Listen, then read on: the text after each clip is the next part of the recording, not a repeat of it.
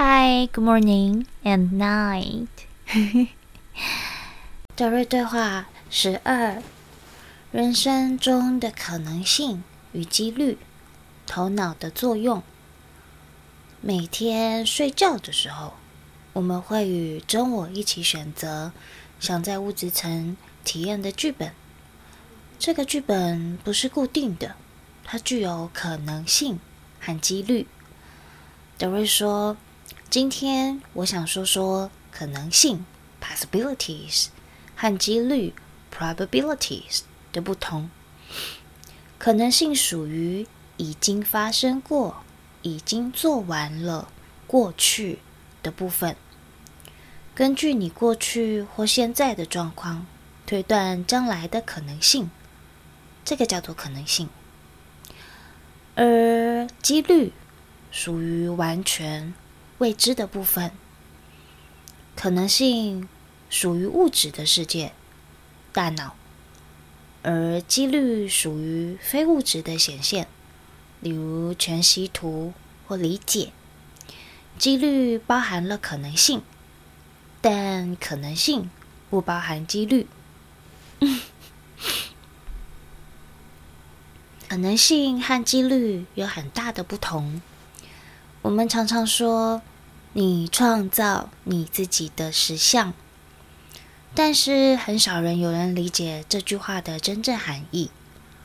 打个比方，假设你想获得一辆新的红色跑车，于是你在想象中创造出这辆车的画面，然后专注你的意图，希望这辆车能以物质的方式呈现出来。可是，在现实中却什么都没有发生。这时候，你感到奇怪：我怎么什么都做了，为什么车子还是无法正确的呈现出来呢？你确定真的做对了吗？无论你想什么，在你的心中，它马上就可以显现。这是心灵显现的工作方式，它们是自动的。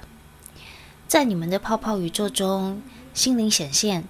和外面的大宇宙不同，你们的物质显现需要原子结构的媒介啊。显现是指用你们的想象创造全息图，物质世界为幻象，类似于全息图。而大脑的工作就是把原子结构加入这个全息图，让它物质化。如果你能在你的头脑中想象。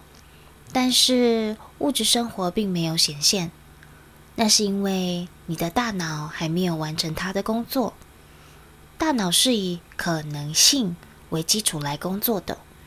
如果它没有看到你有获得一辆新车的可能性，它不会把原子结构放入全息图，因为它不知道如何工作。Oh my god！我们的问题就在于，我们把大脑设置为一切。但是，根据这个大脑本来的设计，它从来没有被设计成为一切，它只是一个用来获得心灵显现的媒介。因此，当我们只限定由我们的大脑来获得显现，那么大脑只会显现它认为有逻辑的可能性。如果没有逻辑，它就不知道该怎么做了。它是一台无声的电脑，它只知道它所知道的。现在的问题是，我们需要重新排列，让大脑重新成为媒介。当心灵，也就是我们的真我中的一个想法获得显现后，心灵真我会直接告诉大脑如何将原子结构加入全息图，然后我们就会获得想要的显现。而当你的心灵真我在负责的时候，你的大脑就会因为获得有智慧的指引，而帮助你获得丰盛。地球上来到的新能量，就是为了帮助你们重新排列心智体。如果我们让心灵真我主导，当我们愿意与这些新能量一起流动，并且允许心灵真我进入的时候，我们就能获得每一个愿望。比如，你想要一百万，你的头脑会有哪些选择呢？你可以去抢银行，你可以试着创造一个一百万的产品，你也可以赢彩票，大概就是这些。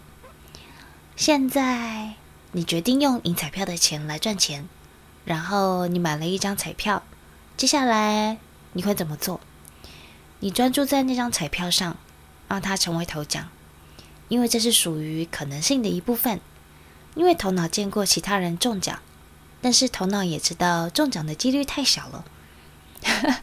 所以基本上你可能无法中奖。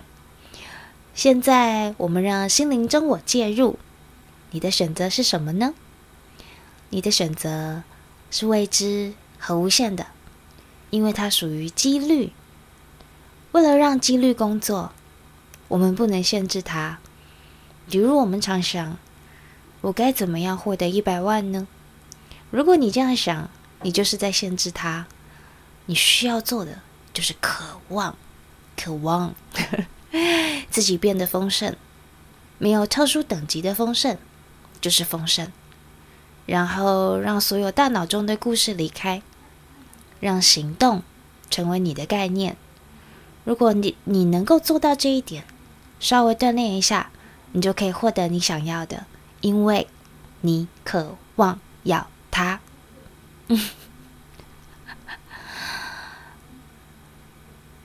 嗯，我们要做的就是渴望，渴望让自己变得丰盛，没有特殊等级的丰盛就是丰盛。然后让所有大脑中的故事都离开，让行动成为我们的生活概念。如果我们能够做到这一点，稍微锻炼一下，我们就可以获得我们所有想要的。因为我渴望。